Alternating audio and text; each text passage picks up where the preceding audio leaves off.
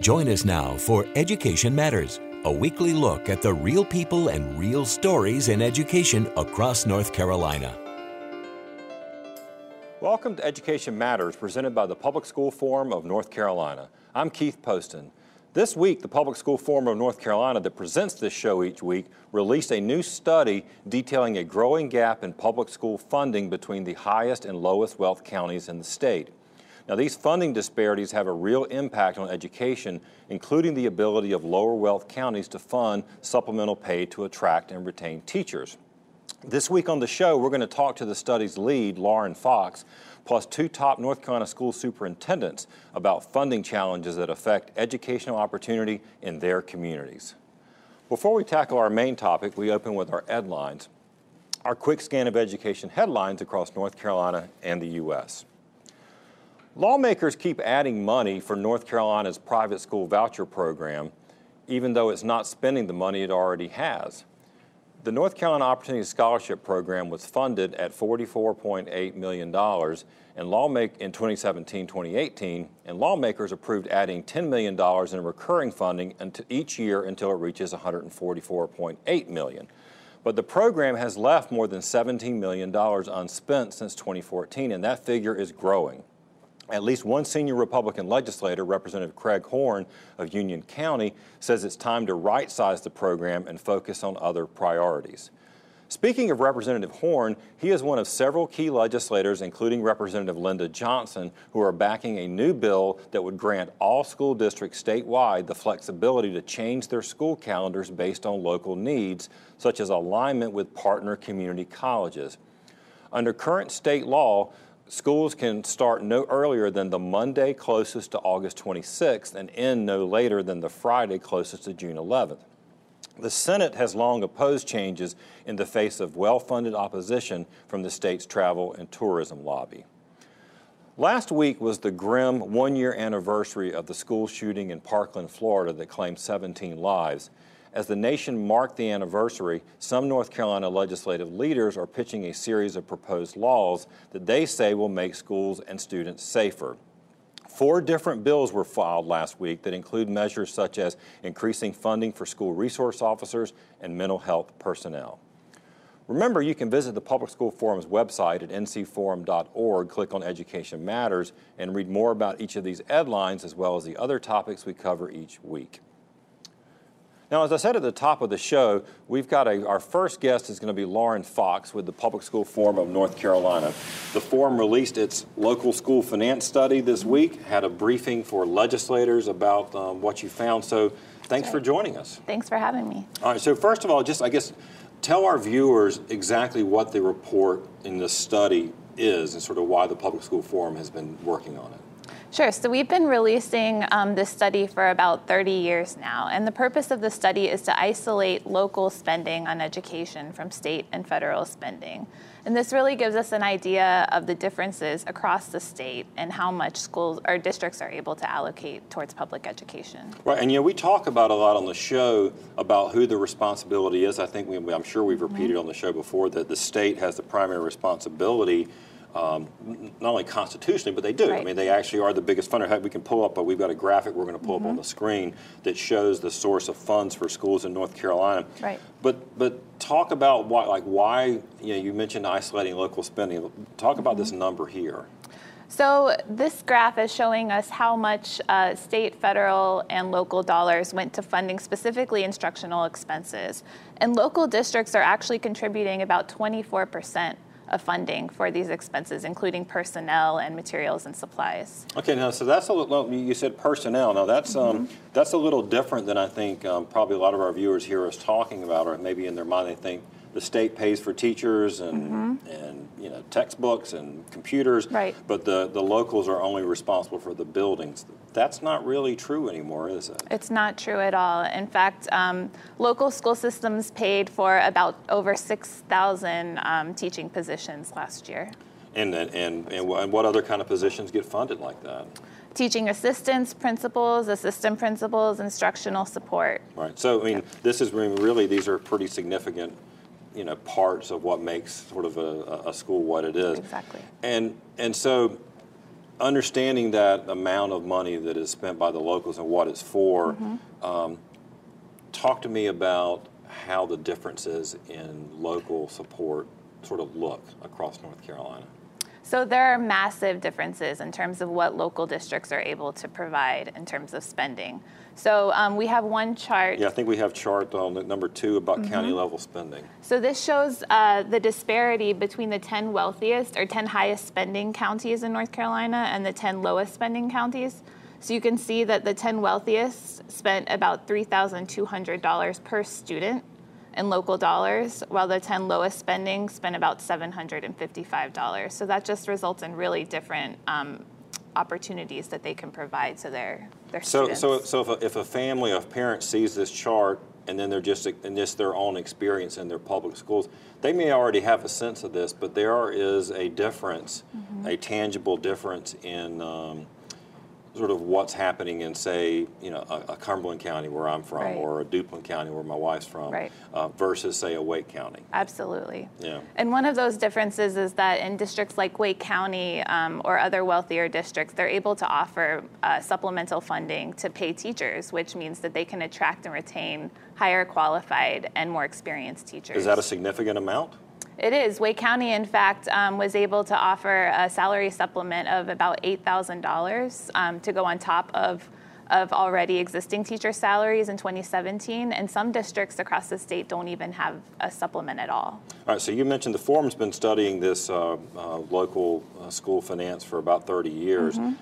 What are the trends? We've got, I think we've got a chart to talk about that. Yes. So there's a, a massively widening spending gap um, that in part is due to a, also a widening real estate uh, wealth gap. So we've seen a huge um, increase in the disparity across the wealthiest and lowest wealth districts in the past about 20 or so years, and that gap has also been increasing since 2011.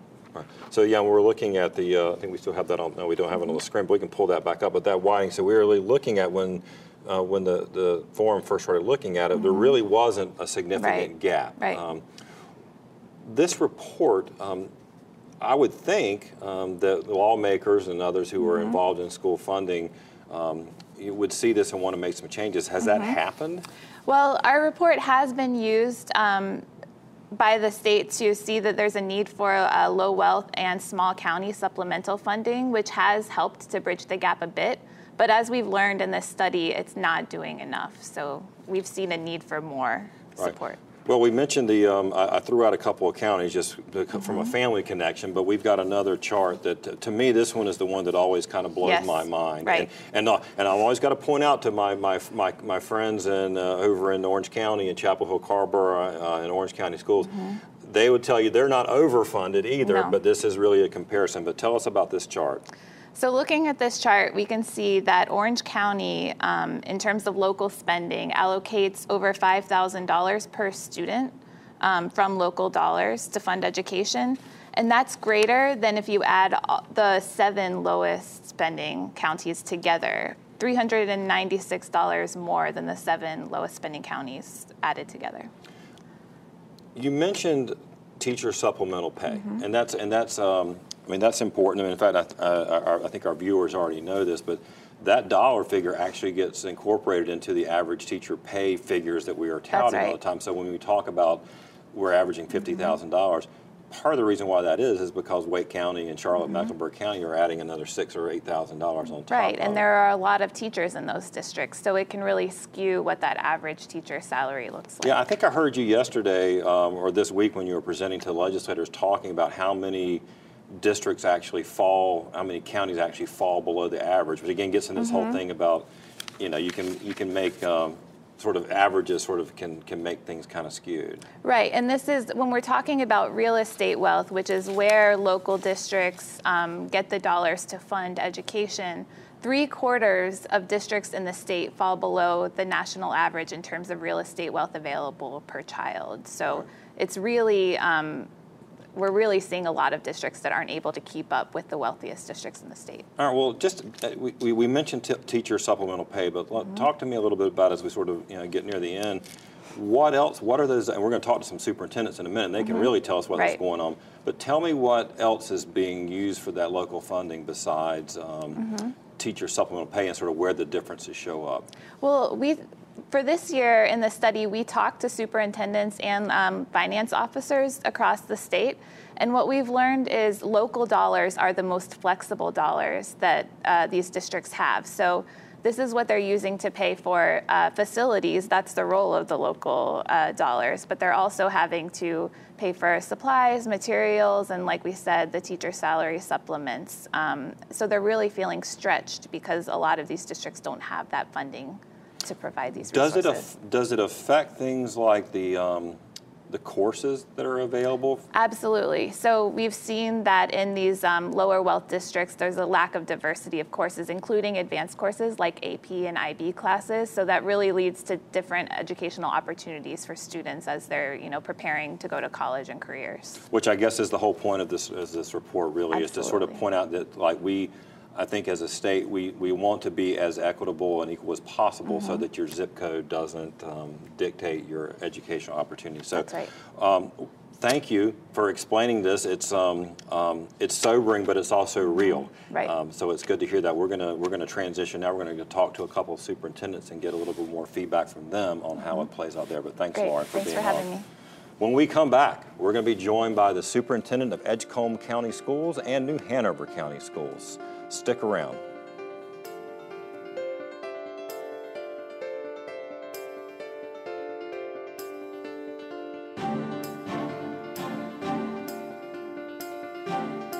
Education Matters is brought to you each week in part by Paragon Bank, serving others, enriching lives.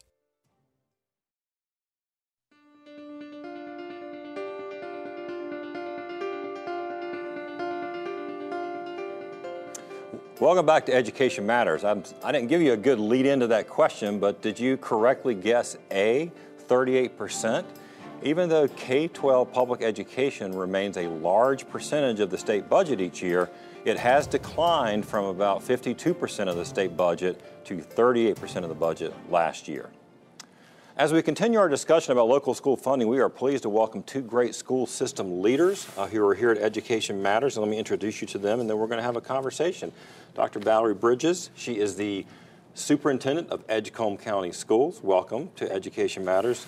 Dr. Tim Markley, welcome back. You've been on the show as before. Tim is the uh, Superintendent for New Hanover County Schools. Keith, good to be back. Yeah, thanks so much. All right, well, you just, um, uh, you heard um, uh, Lauren talking about local school finance, but you, this is, you live this. This is what you do. So, I mean, I want to start with you, um, Dr. Bridges. The, um, what are the biggest challenges, concerns in Edgecombe County, which is, for, for our viewers who don't know, I mean, uh, to me, I think of Edgecombe as kind of like that is eastern North Carolina. I mean, that is historically, that's kind of the place. Unfortunately, it's also been sort of historically the place that has been hit so much with storms sure. and, and, and also chronic sort of poverty and things. But Tell me about the biggest challenges you have in Edgecombe. Okay, so some of the challenges with the funding formula that we have in North Carolina, um, just it's disparaging for high need districts, and Edgecombe is a high need district. Um, we've seen changes over the years with our reduction of TAs in the classroom um, in the younger grade levels, um, loss of nurses, social workers, psychologists, um, several staff members that help keep school running smoothly. Um, we've seen, of, of, course, an increase in students with trauma, um, mental health issues, and needing that social emotional support. And not having those extra hands um, in the classroom, in the school building, is detrimental to us. So that, that hurts us each year. And so, and, the, those kinds of positions, again, um, as we talked about with uh, Ms. Fox, the, um, I mean, the state is supposed to provide those instructional expenses completely. I mean, that's, I mean, the, the I mean, this isn't, this isn't Keith Poston Education Matters opinion. This is the, the Supreme Court and the Constitution. But you're having to pick up a lot of slack. Actually, I'll ask you, Dr. Markley. So this is the things that uh, Dr. Bridges just mentioned. In New Hanover County, you're paying for a lot of things um, um, out of your local funds.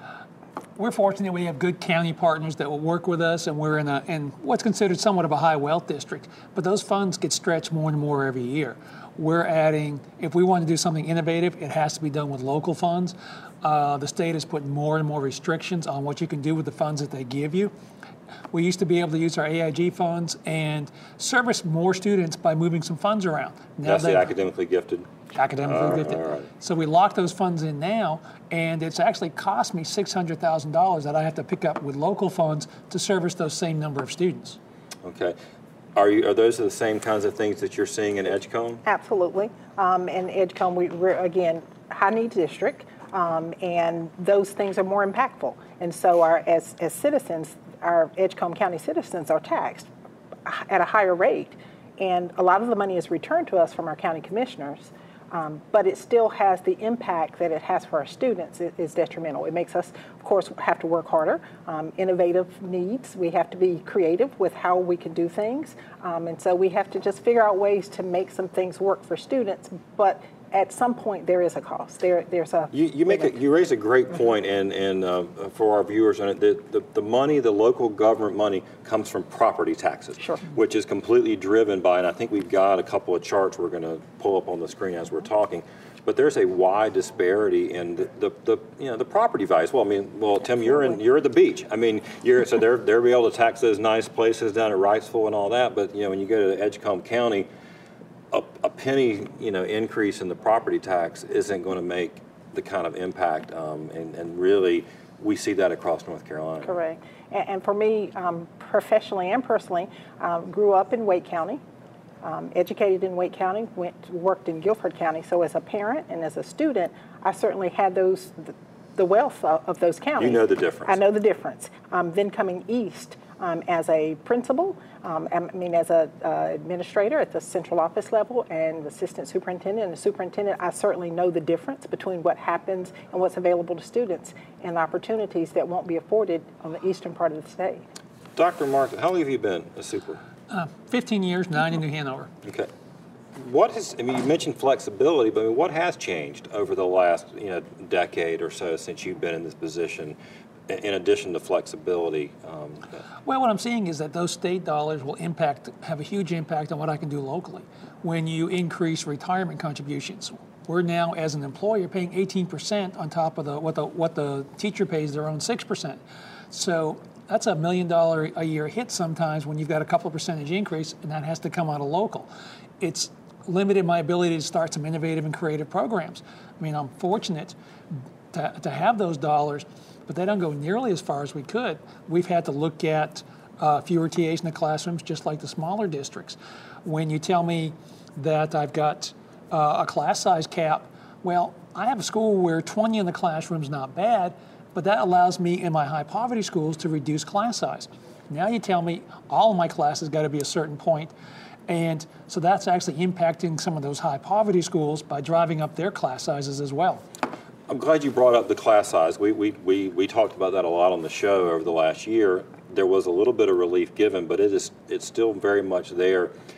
And look, when I want to find out what's going on in our school systems, I call people like you because I feel like that you are you're in the community. You know your schools. Tim, you and I have talked. You said, I know this school needs this and this school needs this. You know where you know every school where every leak is. And every, um, why do you think, or what do you, what is sort of the disconnect between the fact that you're you understand those things, yet your your hands are being tied, um, and sort of flexibility? Does, I mean, you have any any I guess any solutions, any suggestions? So, big concern is facilities. Um, did a walkthrough this past week at, at one of our high schools with the maintenance director and walked through the building, and there were concerns. And he has his list of priorities, but he also has a list of how much can I spend. And so he has to prioritize what should be done. When I look at the school, going through, um, say, a locker room, going through different classrooms, auditorium, it's not okay for students. And so when you see that and, and you've been in Wake and Guilford, you know that it should be better in Edgecombe. It's, kids deserve better than that. And so we've got to work out a plan to do it.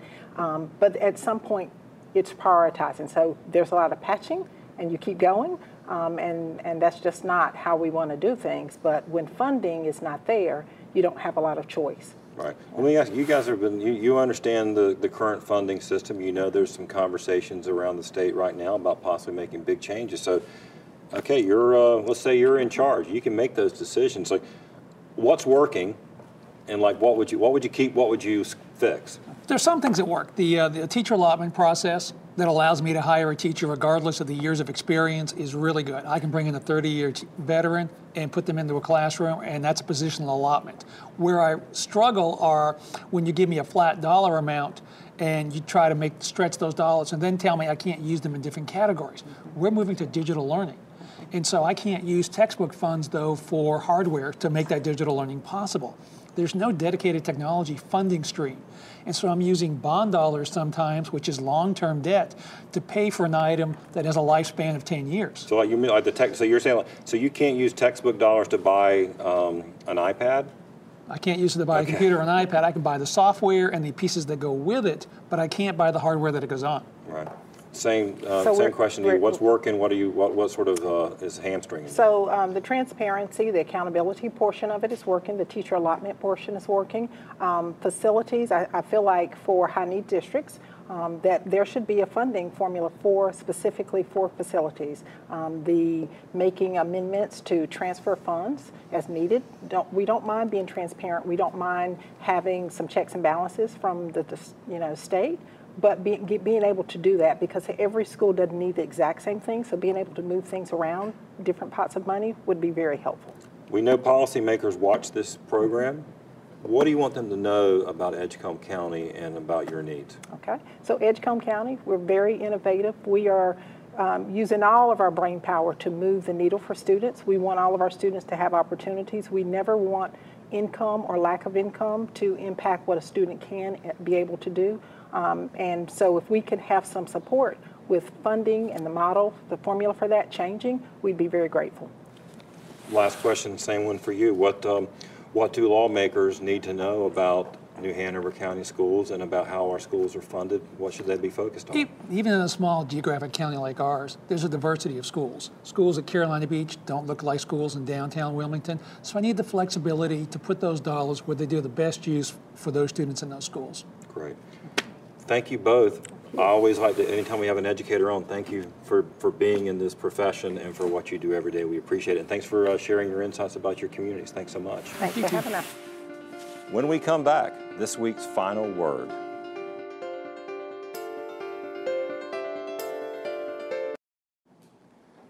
The 2019 edition of the Public School Forum's Local School Finance Study confirms what's been building over the last two decades. Our poorest counties continue to fall further behind our wealthier counties.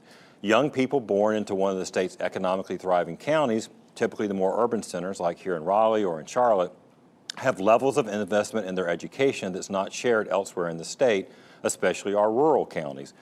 We actually have a historic opportunity this year to address it if we seize it on behalf of our state students. At a briefing with state legislators this week, we shared a few recommendations. First, focus on both the adequacy and equity of statewide public school funding. We must go further than simply providing a more efficient way of distributing an inadequate amount of state funds to public schools in an inequitable manner. Two, we need to address school infrastructure.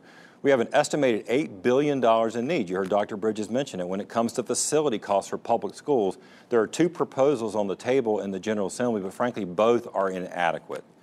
Three, streamline current complex allotment funding systems, but maintain key staffing ones that are critical for local districts to hire the best educators and school leaders. And then four, level the playing field when it comes to teacher recruitment. Let's help these low wealth counties like Edgecombe boost local teacher salary supplements to attract top talent. There's right now, they are sometimes some of the best training grounds to lose their teachers to other counties. It won't be simple, and we'll need to guard against the inevitable unintended consequences, but the payoff could be enormous for our state. That's it for this week's show. Make sure you tune in next week. We have a special episode looking at the history of segregated schools and excellence in Wake County. Thanks for watching, and we'll see you next week.